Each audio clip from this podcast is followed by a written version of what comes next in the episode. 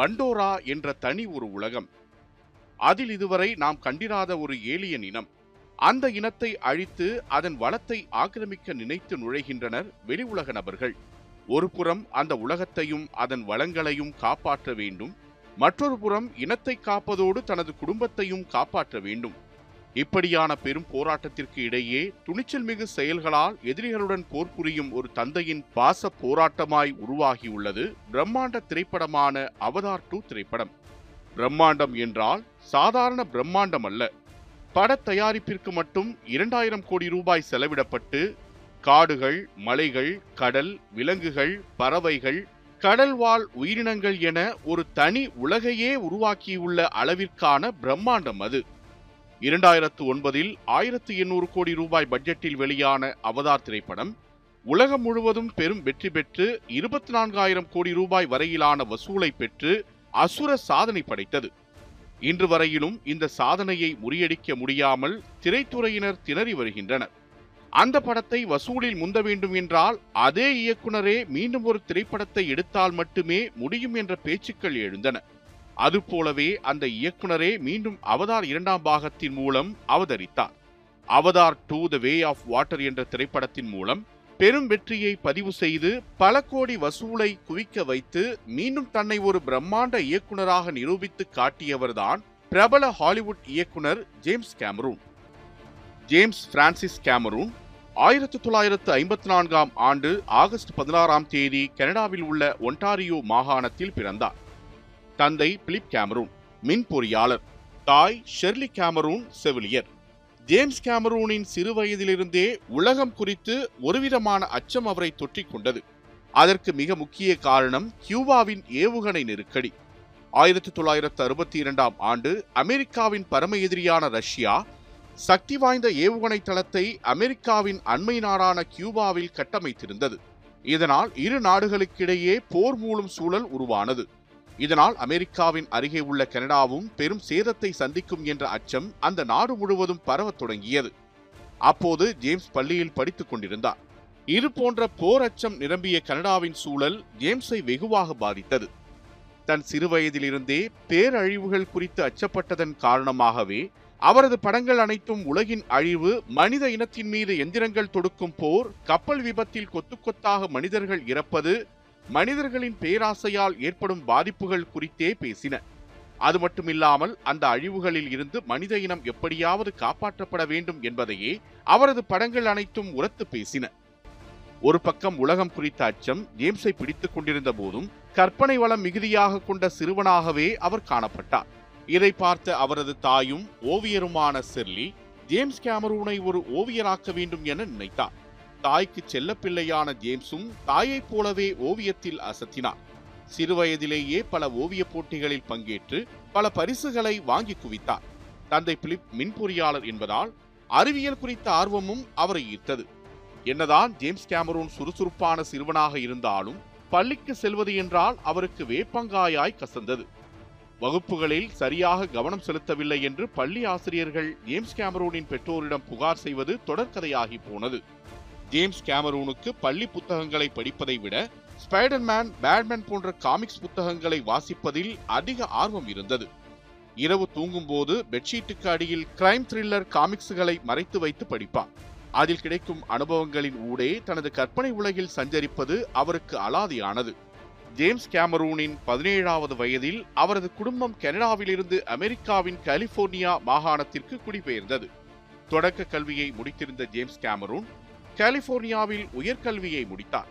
பின்னர் ஃபுல்லட்டன் கல்லூரியில் இயற்பியல் துறையில் இணைந்து படித்தார். அதில் அதிக ஆர்வம் ஏற்படாததால் ஆங்கிலத்துறைக்கு மாறிய கேமரூனால் அங்கேயும் படிப்பில் கவனம் செலுத்த முடியவில்லை. சரி, நமக்கும் படிப்புக்கும் ரொம்ப தூரம் என முடிவு செய்த கேமரூன் முதல் செமஸ்டர் முடிவதற்குள் கல்லூரியிலிருந்து முழுவதுமாக விலகினார். அதன்பின் என்ன செய்வது என தெரியாமல் சுற்றி கொண்டிருந்த ஜேம்ஸ் லாரி ஓட்டுநர் உட்பட பல சின்ன சின்ன வேலைகளை செய்து வந்தார். ஜேம்ஸ் கேமரூனுக்கு அறிவியல் மீதும் கலை மீதும் இருந்த அதீத ஆர்வம் அவருக்கு நிச்சயம் ஒரு நல்ல எதிர்காலத்தை அளிக்காது என அவரது நண்பர்களே அச்சமூட்டினர். ஆனால் அதை பற்றியெல்லாம் அவர் கவலை கொள்ளாமல் தன்னிடம் உள்ள அறிவியல் கலை ஆர்வத்தை கொண்டு சயின்ஸ் ஃபிக்ஷன் கதைகள் எழுத வேண்டும் என தீர்மானித்திருந்தார். ஆயிரத்தி தொள்ளாயிரத்தி அறுபத்தி எட்டாம் ஆண்டு வெளியான ஒரு சயின்ஸ் ஃபிக்ஷன் திரைப்படம். இயக்குனர் ஸ்டான்லி குப்ரிக் இயக்கத்தில் வெளியான இரண்டாயிரத்து ஒன்று ஏ ஸ்பேஸ் ஓடிசி படம்தான் ஜேம்ஸ் கேமரூனுக்கு அப்படி ஒரு துணிவை அளித்தது. அந்த படத்தின் நேர்த்தியான உருவாக்கமும் சொல்லப்பட்ட கதையின் கருத்தும் ஜேம்ஸ் கேமரூனை முழுமையாக ஆட்கொண்டது. படம் முடிந்து வியப்புடன் திரையரங்கு விட்டு வெளியே வந்த கேமரூன், நாம் நிச்சயம் ஒரு நாள் சினிமா துறையில் சாதிக்க வேண்டும் என தீர்மானித்தார். அதன் வெளிப்பாடாகவே லாரி ஓட்டுநராக வேலை செய்து கொண்டிருந்த போது கிடைக்கும் நேரத்தில் கதைகள் எழுதுவது, படங்களுக்கு பின்னால் இருக்கும் தொழில்நுட்பங்களை படிப்பது என சினிமாவிற்கு தன்னை தயார்படுத்த தொடங்கினார். ஆயிரத்தி தொள்ளாயிரத்தி எழுபத்தி ஏழாம் ஆண்டு ஜார்ஜ் லூகாஸ் இயக்கத்தில் வெளியான ஸ்டார் வார்ஸ் திரைப்படம் எப்படி சினிமா துறையை புரட்டி போட்டதோ அதுபோல ஜேம்ஸ் கேமரூனின் வாழ்க்கையையும் புரட்டி போட்டது. ஸ்டார் வார்ஸை பார்த்துவிட்டு திரையரங்கிலிருந்து வெளியே வந்த கேமரூன் எல்லாத்தையும் தூக்கி போட்டுவிட்டு தைரியமாக சினிமாவுக்குள் நுழைவது என முடிவெடுத்தார். ஸ்டார் வார்ஸ் அவருக்குள் ஏற்படுத்திய தாக்கத்தால் சயின்ஸ் ஃபிக்ஷன் வகையில் கதை ஒன்றை தயார் செய்தார். தான் எழுதிய அந்த சயின்ஸ் ஃபிக்ஷன் கதைக்கு செனோஜெனிசிஸ் என பெயர் வைத்தார். எதிர்பார்த்ததை விட குறும்படம் நன்றாக வந்ததால் கேமரூன் மகிழ்ச்சி அடைந்தார். பன்னிரண்டு நிமிடங்கள் ஓடக்கூடிய அந்த படத்தை பார்த்த நியூ வேர்ல்ட் பிக்சர்ஸ் நிறுவனத்தின் தலைவரும் இயக்குனருமான ரோஜர் கார்மன் ஆச்சரியப்பட்டார். தான் எடுக்கப் போகும் அடுத்த படத்திற்கு ஜேம்ஸ் கேமரூன் உதவியாக இருப்பார் என நினைத்த ரோஜர் கார்மன் உடனே தனது படத்தில் பணிபுரிய ஜேம்ஸ் கேமரூனுக்கு வாய்ப்பளித்தார். ஸ்டார் வார்ஸ் தாக்கத்தில் அதே போன்று விண்வெளியை மையமாக வைத்து பேட்டில் பியாண்ட் தி ஸ்டார்ஸ் படத்தை ரோஜர் கார்மன் எடுக்க தொடங்கினார். தனக்கு கிடைத்த இந்த வாய்ப்பை கச்சிதமாக பயன்படுத்திக் கொள்ள நினைத்த ஜேம்ஸ் இரவும் பகலுமாக கடுமையாக உழைக்க தொடங்கினார். அந்த படத்தில் இடம்பெற்ற ஒரு முக்கிய ரோபோவை ஜேம்ஸ் வடிவமைத்திருந்த விதமும் நேர்த்தியும் ரோஜர் கார்மனுக்கு பிடித்துவிட்டது. அதனால் அனைத்து ரோபோக்களையும் வடிவமைக்கும் பணி ஜேம்ஸ் பொறுப்பில் ஒப்படைக்கப்பட்டது. இந்த படத்தில் ரோஜர் கார்மனுக்கு அசிஸ்டன்ட் புரொடக்ஷன் மேனேஜராக கேல் ஆனி ஹர்ட் என்பவர் பணிபுரிந்தார். ஜேம்ஸின் அர்ப்பணிப்பான உழைப்பால் கவரப்பட்ட ஆனி ஹர்ட் ஜேம்ஸ் கேமரூனை அந்த படத்தின் கலை இயக்குனராக உதவி செய்தார். இதனால் இருவருக்கும் இடையே நட்பு ஏற்பட்டது. இந்நிலையில் கேமரூனுக்குள் தான் ஒரு இயக்குனராக வேண்டும் என்ற எண்ணம் இருப்பதை உணர்ந்து கொண்ட ரோஜர் கார்மன் தனது பேட்டில் பியாண்ட் தி ஸ்டார்ஸ் படத்தின் சில முக்கிய காட்சிகளை இயக்கும் பொறுப்பை அவரிடமே ஒப்படைத்தார். ஒரு நாள் படத்தின் ஒரு முக்கிய காட்சியை ஜேம்ஸ் இயக்கிக் கொண்டிருந்தார். சரியாக அந்த சமயத்தில் ரோஜர் கார்மனின் அடுத்த படத்தை தயாரிக்க திட்டமிட்டிருந்த தயாரிப்பாளர்கள் ஷூட்டிங் நடக்கும் அந்த செட்டுக்குள் வந்துள்ளனர். ஜேம்ஸ் கேமரூனின் திறமையை கண்ட அந்த தயாரிப்பாளர்கள் தங்களது அடுத்த படத்தை ஜேம்ஸ் கேமரூன் தான் இயக்க வேண்டும் என முடிவெடுத்தனர். அந்த படத்தின் பெயர் பிராணா பாகம் இரண்டு. பிராணா டூ படமாக்கத்தின் போது ஜேம்ஸ் கேமரூனை சுதந்திரமாக செயல்பட விடாமல் தன் கட்டுப்பாட்டுக்குள் வைத்திருந்தனர் தயாரிப்பாளர்கள். இதனால் ஜேம்ஸால் தான் நினைத்தது போன்று படத்தை இயக்க முடியாமல் போனது. ஒரு நாள் படப்பிடிப்பு தளத்திற்குள் வந்த தயாரிப்பாளர், உனக்கு படம் இயக்குவதை பற்றி எதுவும் தெரியாது என புரிந்து கொண்டேன், தயவு செய்து இங்கிருந்து வெளியே போ என்ற துணியில் சத்தம் போட்டார். பிராணா டூ படத்தில் இருந்து கேமரூன் விலகி கொண்டார். ஆனால் அவரது மனதில் ஒரு அச்சம் தலை தூக்கியது. உண்மையில் மற்றவர்கள் சொல்வது போல் தமக்கு படம் இயக்குவது குறித்து தெரியுமா தெரியாதா என குழப்ப மனநிலைக்கு சென்றார். யாரிடமும் பேசாமல் தனிமைக்கு சென்றார். கதவுகளை சாத்திக் கொண்டு இருளில் மூழ்கி போனார். விரக்தியின் உச்சியில் இருளை தேடி சென்ற கேமரூன் அந்த இருளில் இருந்து தனது வாழ்க்கைக்கு விடியல் அளிக்க இருக்கும் தி டெர்மினேட்டர் படத்தின் கதையோடு வெளியே வந்தார். தி டெர்மினேட்டரை எப்படியாவது படமாக்க வேண்டும் என்று எண்ணிய கேமரூனுக்கு தயாரிப்பு நிறுவனங்கள் ஒன்று கூட கை கொடுக்கவில்லை. அந்த சமயத்தில் தனது நெருங்கிய தோழியும் பல தயாரிப்பு நிறுவனங்களிடம் பழக்கமுடைய ஆனி ஹர்ட்டை சந்தித்த ஜேம்ஸ் கேமரூன் தனது டெர்மினேட்டர் கதையை அவருக்கு விவரித்தார். அந்த கதையில் இடம்பெற்றிருந்த கதாநாயகியின் பாத்திர வடிவமைப்பும் சண்டை காட்சிகளுக்கு இருக்கும் வாய்ப்பும் மனிதர்களுக்கும் இயந்திரங்களுக்கும் எதிர்காலத்தில் ஏற்பட இருக்கும் உறவு குறித்த கற்பனையும் ஆனி ஹர்ட்டை வெகுவாக கவர்ந்தன. இதனையடுத்து ஒரு சிறிய ஒப்பந்தத்துடன் தி டெர்மினேட்டர் கதையின் உரிமையை வெறும் ஒரு டாலருக்கு ஆனி ஹர்ட்டுக்கு விற்றார் ஜேம்ஸ் கேமரூன். டெர்மினேட்டரை படமாக எப்போது எடுத்தாலும் அதற்கு தன்னை தான் இயக்குனராக்க வேண்டும் என ஒரு பெரிய கொக்கியை ஒப்பந்தமாக போட்டார் கேமரூன். அந்த சமயத்தில் ஹாம்டன் பிக்சர்ஸ் நிறுவனம் டெர்மினேட்டர் கதையை படமாக்க முன்வந்தது. சரியாக இதே சமயத்தில் பசிபிக் வெஸ்டர்ன் புரொடக்ஷன்ஸ் என்ற தயாரிப்பு நிறுவனத்தை தொடங்கியிருந்தார் கேல் ஆன் ஹர்ட். இந்த இரண்டு நிறுவனங்களும் இணைந்து டெர்மினேட்டர் படத்தை தயாரித்தன. அழிக்க முடியாத ஒரு இயந்திர மனிதன் தன்னை கொல்ல வருவது போல் ஜேம்ஸ் கேமரூன் கண்ட கனவை மையமாக வைத்தே தி டெர்மினேட்டர் உருவாக்கப்பட்டது. தனது அனைத்து படங்களிலும் பெண்களுக்கு மிக வலிமையான கதாபாத்திரங்கள் அமைக்கும் ஜேம்ஸ் கேமரூன் டெர்மினேட்டர் படத்திலும் மிக வலிமையான பெண் கதாபாத்திரமாக சாரா கானரை வடிவமைத்திருந்தார். டெர்மினேட்டரின் நாயகியான சாரா கானர் தனது தாய் ஷெர்லி கேமரானின் பாதிப்பிலும் தனது முதல் காதலியின் பாதிப்பிலும் வடிவமைத்திருந்தார் ஜேம்ஸ் கேமரூன். தி டெர்மினேட்டர் படத்தில் இடம்பெற்றிருந்த சேசிங் காட்சிகள், சண்டை காட்சிகள், தத்ரூபமான எந்திர ஒப்பனை, பின்னணி இசை உள்ளிட்ட பல அம்சங்கள் பார்வையாளர்களை வியக்க வைத்தது. அதுவரை கையில் துப்பாக்கியுடன் காரில் பறந்து சென்று ஆக்ரோஷமாக சண்டையிடும் கதாநாயகிகளை பார்த்திராத ஹாலிவுட் ரசிகர்களுக்கு டெர்மினேட்டர் ஒரு புது அனுபவமாக இருந்தது. சாரா கானர் கதாபாத்திரத்தையே தூக்கி சாப்பிட்ட கதாபாத்திரம் என்றால் அது டி எய்ட்டீன் வகை எந்திர மனிதனாக வரும் பயங்கர வில்லன். அந்த பாத்திரத்தில் நடித்திருந்த அர்னால்ட் ஸ்வாஸ்நேகர் எந்திர மனிதனாக அனைவரையும் மிரட்டியிருப்பார். உண்மையில் தி டெர்மினேட்டர் படத்தில் அர்னால்டை நடிக்க வைக்க ஜேம்ஸ் கேமரூனுக்கு சுத்தமாக விருப்பம் இல்லை. ஆனால் முதல் சந்திப்பிலேயே அர்னால்ட் கேமரூனை வெகுவாக ஈர்த்தார். அர்னால்டுக்கு கதாநாயகனை விட வில்லனைத்தான் அதிகம் பிடித்திருந்தது. இதை புரிந்து கொண்ட கேமரூனுக்கு சட்டென ஒரு சிந்தனை உதித்தது. அர்னால்டின் உடல் அமைப்புக்கும் முகவெட்டுக்கும் டி எய்ட்டீன் கதாபாத்திரம் கச்சிதமாக பொருந்தும் என முடிவு செய்தார். டெர்மினேட்டர் திரைப்படமும் மிகப்பெரிய வெற்றி படமாக அமைந்ததோடு ஜேம்ஸ் கேமரூனை ஹாலிவுட்டில் பிரபலமடைய வைத்தது. டெர்மினேட்டர் படத்தின் மாபெரும் வெற்றிக்கு பிறகு ஜேம்ஸ் கேமரூன் இயக்கத்தில் வெளியான திரைப்படம்தான் ஏலியன்ஸ் டூ. ஏலியன்ஸ் படத்தின் முதல் பாகத்தை இயக்கியிருந்தவர் ரிட்லி ஸ்காட். இந்த படத்தின் தீவிர ரசிகரான ஜேம்ஸ் கேமரூன் அதன் இரண்டாம் பாகத்தை இயக்கும் வாய்ப்பு தனக்கு கிடைக்கும் என எதிர்பார்க்கவில்லை. கடின உழைப்புகளை செலவிட்டு ஜேம்ஸ் கேமரூன் உருவாக்கிய ஏலியன்ஸ் டூ படத்திற்கான திரைக்கதை படத்தின் தயாரிப்பாளர்களுக்கு மிகவும் பிடித்து போனது. ஏலியன் முதல் பாகத்தின் தொடர்ச்சி சிதையாமல் தான் ஏற்கனவே எழுதியிருந்த மதர் என்ற சயின்ஸ் ஃபிக்ஷன் கதையையும் இணைத்து ஒரு அட்டகாசமான திரைக்கதையை உருவாக்கியிருந்தார் ஜேம்ஸ். டெர்மினேட்டர் படத்தில் எந்திரத்திற்கு எதிராக மனிதர்களை சண்டையிட வைத்த கேமரூன் ஏலியன் படத்தில் வேற்றுகிரக ஜந்துகளை மனிதர்களின் வில்லன்களாக கொண்டு வந்து நிறுத்தினார். நிலவுக்கு செல்லும் ஒரு விண்வெளி குழுவினர் அங்கிருக்கும் வேற்று கிரக ஜந்துகளை எதிர்கொள்வதுதான் படத்தின் கதை. படத்தில் செய்யப்பட்டிருந்த ஸ்பெஷல் எஃபெக்ட்ஸ் ரசிகர்களுக்கு ஆச்சரியம் அளித்தது. படத்தை பார்த்த பார்வையாளர்கள் வேற்று கிரக ஜந்துகளுக்கு போடப்பட்ட அட்டகாசமான ஒப்பனைகளை கண்டு கதிகலங்கினர். கேமரூன் எதிர்பார்த்தது போல் ஏலியன் டூ திரையரங்குகளில் பார்வையாளர்களை அலறவிட்டது. ரிட்லி ஸ்காட்டின் ஏலியன் படத்திற்கு சற்றும் சளைத்தது அல்ல ஏலியன் டூ என்பதை ஜேம்ஸ் கேமரூன் நிரூபித்தார். இந்த காலகட்டத்தில் தனது நெருங்கிய தோழியும் டெர்மினேட்டர் பட தயாரிப்பாளர்களுள் ஒருவருமான கேல் ஆன் ஹர்ட்டை ஜேம்ஸ் கேமரூன் காதலித்து மணந்து கொண்டார். ஜேம்ஸ் கேமரூனுக்கு கிடைத்த வெற்றிகள் அவருக்கு சில சுதந்திரங்களை வழங்கின. பந்தயம் கட்டினால் இந்த குதிரை நிச்சயம் வெற்றி பெறும் என்ற நிலைக்கு வந்தார் கேமரூன். ஹாலிவுட்டின் பிரம்மாண்ட தயாரிப்பு நிறுவனமான ட்வென்டியத் சென்ச்சுரி ஃபாக்ஸ் கேமரூனின் வீட்டுக்கதவை தட்டியது. அவர்களுக்காக சிறு வயதிலிருந்தே தனக்கு மிகவும் பிடித்த ஆழ்கடல் குறித்து படம் எடுக்க முடிவு செய்தார். அதன்படி ஆயிரத்தி தொள்ளாயிரத்தி எண்பத்தி ஒன்பதாம் ஆண்டு ஜேம்ஸ் கேமரூனின் எழுத்து மற்றும் இயக்கத்தில் தி அபிஸ் படம் வெளியானது. ஆழ்கடலை மையமாக வைத்து இந்த படம் எடுக்கப்பட்டது. முழுக்க முழுக்க ஆழ்கடல் சார்ந்தே இந்த படம் பயணிக்கின்றதால் செயற்கையான ஆழ்கடலையே உருவாக்கினார் கேமரூன். இந்த சமயத்தில் கேல் ஆனி ஹர்ட்டை பிரிந்த ஜேம்ஸ் கேமரூன் பெண் இயக்குநரான கேத்லின் பிக்கலோவை திருமணம் செய்து கொண்டார். தி அபிஸை தொடர்ந்து தனது முதல் வெற்றி படமான டெர்மினேட்டரின் இரண்டாம் பாகத்தை இயக்க அனைத்து பணிகளையும் தொடங்கினார். இந்த பாகத்திற்கு டெர்மினேட்டர் டூ ஜட்மெண்ட் டே என பெயரிடப்பட்டது.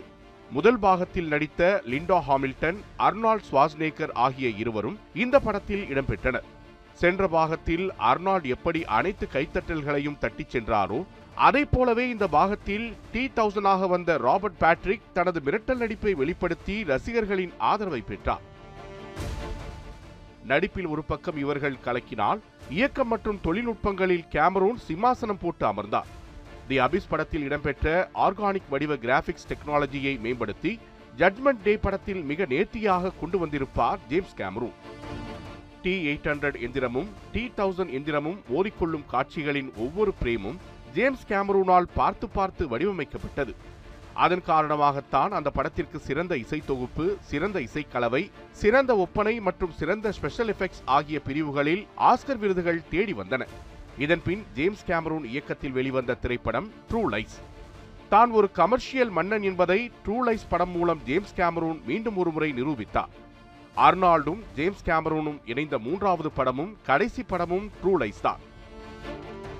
ஒரு பக்கம் ஜேம்ஸ் கேமரூனின் திரைப்படங்கள் வெற்றி பெற்றாலும் அவரது திருமண வாழ்க்கை பல பிரச்சனைகளை சந்தித்தன. கேத்லின் பிக்கலோவுக்கும் கேமரூனுக்குமான திருமண உறவில் விரிசல் ஏற்பட்டது. அதைத் தொடர்ந்து அவர்கள் பிரிந்து சென்றனர். அதன்பின் தி டெர்மினேட்டர் படத்தில் சாரா கானராக நடித்த லிண்டா ஹாமில்டனை கேமரூன் திருமணம் செய்து கொண்டார். சிறு வயதிலிருந்தே கப்பல்கள் மீதும் ஆழ்கடல் மீதும் ஆர்வமிக்கவராக இருந்தார் ஜேம்ஸ் கேமரூன். அதனால் தன்னை பிரமிக்க வைத்த ஆர் எம் எஸ் டைட்டானிக் கப்பல் குறித்தும், அது அட்லாண்டிக் கடலில் ஆயிரத்திற்கும் மேற்பட்டவர்களோடு விபத்தில் சிக்கி ஆழ்கடலில் மூழ்கியது குறித்தும் படமாக்க விரும்பினார். ஆர் எம் எஸ் டைட்டானிக் கப்பலின் வரலாற்றை சுமார் ஐந்து வருடங்கள் தீவிரமாக படித்தார். அது குறித்து அனைத்து வரலாற்றையும் தனது விரல் நுனியில் வைத்திருந்தார். டைட்டானிக் கதையை அப்படியே சொன்னால் விறுவிறுப்பு இருக்காது என்பதால் அதில் ரோமியோ ஜூலியட் போன்ற ஒரு காதல் கதையை சேர்த்தார். ஜேம்ஸ் கேமரூனின் இந்த விருப்பத்திற்கு ட்வென்டியத் செஞ்சுரி ஃபாக்ஸ் நிறுவனம் சம்மதம் தெரிவித்தது. படம் தொடங்குவதற்கு முன்பு உண்மையான டைட்டானிக் கப்பலை ஆழ்கடலில் சென்று ஆராய்ச்சி செய்ய வேண்டும் என தயாரிப்பாளர்களிடம் கோரிக்கை வைத்தார். அதற்கும் சம்மதம் அளிக்கப்பட்டது. உடனே தனது குழுவினருடன் நீர்மூழ்கி கப்பலில் ஆர் எம் எஸ் டைட்டானிக் கப்பலை ஆராய ஆழ்கடலுக்கு சென்றார். ஒரு முறை இரண்டு முறை அல்ல, சுமார் பன்னிரண்டு முறை ஆழ்கடலுக்கு சென்று டைட்டானிக் கப்பலை ஆய்வு செய்தார். ஆழ்கடலில் ஒரு இன்ச்சுக்கு சுமார் மூன்று டன் அழுத்தம் இருக்கும். கப்பலில் குண்டூசி அளவுக்கு துளை விழுந்தாலும் மரணம்தான். அப்படி ஒரு ஆபத்தான பயணத்தை ஒரு படத்திற்காக மேற்கொள்ளும் தில்லான நபர்தான் கேமரூன். தனது படங்களில் எப்போதுமே சமூகம் குறித்த விமர்சனங்கள், கேள்விகள், குற்றச்சாட்டுகளை எழுப்பும் கேமரூன் டைட்டானிக் படத்தின் கதையில் சமூகத்திலும் நிலவும் வர்க்க பேதங்கள் குறித்து நக்கல் செய்திருந்தார். டைட்டானிக் கப்பல் பனிக்கட்டியில் மோதுவதில் தொடங்கி அது முழுவதுமாக கடலுக்குள் மூழ்கும் வரையிலான காட்சிகளை திரையில் பார்க்கும் பார்வையாளர்கள் யாரும் பிரமிப்பில் மூழ்கிவிடுவார்கள். அந்த காட்சிகளை பார்த்தாலே டைட்டானிக் படத்திற்காக கேமரூன் எவ்வளவு உழைத்தார் என்பதை உணரலாம். அதற்கு பிரதிபலனாக டைட்டானிக் திரைப்படம் உலகம் முழுவதும் பிரம்மாண்ட வெற்றி பெற்று இன்று வரையிலும் மூன்று தலைமுறையினரை கவர்ந்த வெற்றியை பெற்ற திரைப்படமாக அமைந்து இருபத்தைந்து வருட சில்வர் ஜூப்ளி வெற்றியை கொண்டாடி வருகிறது. சிறந்த இயக்கம், சிறந்த படம், சிறந்த ஒளிப்பதிவு, சிறந்த படத்தொகுப்பு, சிறந்த விஷுவல் எஃபெக்ட் என பதினோரு ஆஸ்கர் விருதுகளை வென்றது டைட்டானிக் படம். அதன் மூலம் பென்ஹர் படம் செய்திருந்த சாதனையை சமன் செய்து பதினோரு ஆஸ்கர் வென்ற இரண்டாவது படமாக டைட்டானிக் வலம் வந்தது. டைட்டானிக் வெற்றி கேமரூனை ஹாலிவுட் தாண்டி இந்தியா உட்பட பல நாடுகளுக்கு கொண்டு சேர்த்தது. ஆயிரத்து தொள்ளாயிரத்து தொன்னூற்றி ஏழில் டைட்டானிக் பெற்ற வெற்றி களிப்பால் பல ஆண்டுகளாக திரைப்படம் எடுக்காமலேயே இருந்தார் ஜேம்ஸ் கேமரூன். அதன்பின் பன்னிரண்டு ஆண்டுகளுக்கு பின் ஜேம்ஸ் கேமரூன் உருவாக்கிய மற்றொரு பிரம்மாண்ட படைப்புதான் அவதார் திரைப்படம். உண்மையில் அவதார் படத்தின் கதையை டைட்டானிக் படத்திற்கு முன்பே ஜேம்ஸ் கேமரூன் உருவாக்கியிருந்தார். ஆனால் அப்போதைய தொழில்நுட்ப வளர்ச்சி கேமரூனின் கற்பனைக்கு ஈடுகொடுக்கும் வேகத்தில் மேம்படவில்லை. அதற்காக அவர் காத்திருக்க வேண்டியிருந்தது. வேறு ஒரு சூரிய குடும்பத்தில் உள்ள கிரகத்தை குறித்தும் அதில் வாழும் பழங்குடி மக்களை குறித்தும் என்பதால் படத்தில் நடிக்கும் நடிகர்களுக்கு பல்வேறு பயிற்சிகள் அளிக்கப்பட்டன. அவதார் படத்தில் நடித்த நடிகர்களுக்கு வில்வித்தை, குதிரையேற்றம், துப்பாக்கிச் சுடுதல், போரில் சண்டையிடும் முறை என பல பயிற்சிகள் வழங்கப்பட்டன. அதேபோல அவதார் படத்தில் வரும் நாவி மக்கள் பேசுவதற்காக புதிய ஒரு மொழியையே உருவாக்கினார் ஜேம்ஸ் கேமரூன். இதற்கு பின்னால் பல நாள் கடும் உழைப்பு இருப்பதை மறுக்க முடியாது. தான் கற்பனையில் சிந்தித்த புதிய கிரகத்தை பார்வையாளர்களுக்கும் சிதையாமல் கச்சிதமாக கடத்தி செல்ல விரும்பிய ஜேம்ஸ் கேமரூன் அதில் வெற்றியும் பெற்றார். ஆனால் அதற்காக பல அதிநவீன தொழில்நுட்பங்களின் உதவி அவருக்கு தேவைப்பட்டது. Motion capture, live action recording, virtual camera system என பல அறிவுச்ச தொழில்நுட்பங்களை படத்திற்குள் கொண்டு வந்தார். இது போதாது என்று ஃபியூஷன் கேமரா சிஸ்டம் என்ற புதிய கேமரா தொழில்நுட்பத்தையும் கேமரூன் உருவாக்கினார். தனது முந்தைய படமான டைட்டானிக்கில் சமூகத்தில் நிலவும் வர்க்கபேதத்தை காதலோடு கலந்து கொடுத்திருந்தார். அதேபோல் அவதார் படத்தில் மனிதர்களின் பேராசையையும் அதனால் ஏற்படும் பேரழிவுகளையும் வசீகரிக்கும் தொழில்நுட்ப காட்சிகளின் மூலம் இணைத்து உருவாக்கினார். குறிப்பாக மனிதர்கள் போன்ற உருவ ஒற்றுமை கொண்ட நாவி மக்களை தத்ரூபமாக காட்சிப்படுத்தப்பட்டிருந்தது ரசிகர்களை ஆச்சரியத்தில் ஆழ்த்தியது. லாஸ் ஏஞ்சல்ஸில் நடைபெற்ற எண்பத்தி இரண்டாவது ஆஸ்கர் விருது வழங்கும் விழாவில் சிறந்த கலை இயக்கம், சிறந்த ஒளிப்பதிவு, சிறந்த விஷுவல் எஃபெக்ட்ஸ் என மூன்று விருதுகளை அவதார் படம் வாங்கியது. ஜேம்ஸ் கேமரூனுக்கு சிறந்த இயக்குநருக்கான விருது வழங்காதது கடுமையாக விமர்சிக்கப்பட்டது. ஆனால் அந்த விருது ஜேம்ஸ் கேமரூனின் முன்னாள் மனைவி கேத்ரின் பிக்கலோவுக்கு வழங்கப்பட்டது. அவர் இயக்கிய ஹார்ட் லாக்கர் படத்திற்காக இந்த விருது அவருக்கு கொடுக்கப்பட்டது. விருதுக்காக அல்லாமல் எப்போதும் தனது மன நிறைவுக்காக படங்களை எடுக்கும் ஜேம்ஸ் கேமரூன் டெர்மினேட்டரின் அடுத்த பாகம், அவதார் படத்தின் அடுத்த இரண்டு பாகங்கள் என இரண்டாயிரத்து இருபத்தி மூன்றாம் ஆண்டு வரை படத்திட்டங்களை வகுத்து வைத்துள்ளார். அந்த வரிசையில்தான் தற்போது அவதார் டூ திரைப்படம் வெளியாகி பெரும் வரவேற்பையும் வசூலையும் குவித்து வருகிறது. ஒரு பக்கம் தனது படைப்புக்காக பாராட்டப்படும் ஜேம்ஸ் கேமரூன் அவர் வெளியிட்ட சில கருத்துக்களுக்காக கடுமையாக விமர்சிக்கப்பட்டார். கடந்த இரண்டாயிரத்து பதினெட்டாம் ஆண்டு வெளியான அக்வாமேன் படத்தை கடுமையாக விமர்சித்தார். அதேபோல் கேல் கேடாட் நடிப்பில் இரண்டாயிரத்து பதினேழாம் ஆண்டு வெளியான ஒண்டர் உமன் படத்தையும் அவெஞ்சர்ஸ் படங்களையும் பொதுவெளியில் விமர்சிக்க தொடங்கினார் ஜேம்ஸ் கேமரூன். இதனால் அவரை திரைப்பிரபலங்கள் பலரும் ரசிகர்களும் கடுமையாக பதில் விமர்சனம் செய்தனர். ஜேம்ஸ் கேமரூன் மீது சில விமர்சனங்கள் வைக்கப்பட்டாலும் அவரது சினிமா திறன் விமர்சனங்களுக்கு அப்பாற்பட்டது என்பதை அனைவரும் ஒப்புக்கொள்வார்கள். டைட்டானிக் மூலம் வர்க்க ஏற்றத்தாழ்வை ஜேம்ஸ் கேமரூன் எடுத்துரைத்தது மிக முக்கிய கவனம் பெற்றது. அவதார் மூலம் நமது சுற்றுச்சூழலையும் கனிம வளங்களையும் பாதுகாக்க வேண்டியது எத்தனை முக்கியமானது என்பதை ஒரு இயக்குநராக மட்டுமில்லாமல் ஒரு சூழலியல் ஆர்வலராகவே நமக்கு எடுத்துரைத்தார். அவதாரில் வரும் பெண் கதாபாத்திரங்களிடம் கேட்டுதான் ஆண் கதாபாத்திரங்கள் முக்கிய முடிவுகளை எடுக்கும். அது மட்டுமின்றி தனது படங்களில் வரும் பெண் கதாபாத்திரங்கள் மிக தைரியமிக்கவையாகவே இருக்கும். திரைப்படம் எடுத்தோம், வசூலை குவித்தோம் என்று மட்டுமில்லாமல் சமூகத்தை சரியான பாதையில் வழிநடத்த வேண்டும் என்ற பொறுப்பும் ஜேம்ஸ் கேமரூனுக்கு இருப்பதாலேதான் அவரை உலகமே கொண்டாடுகிறது.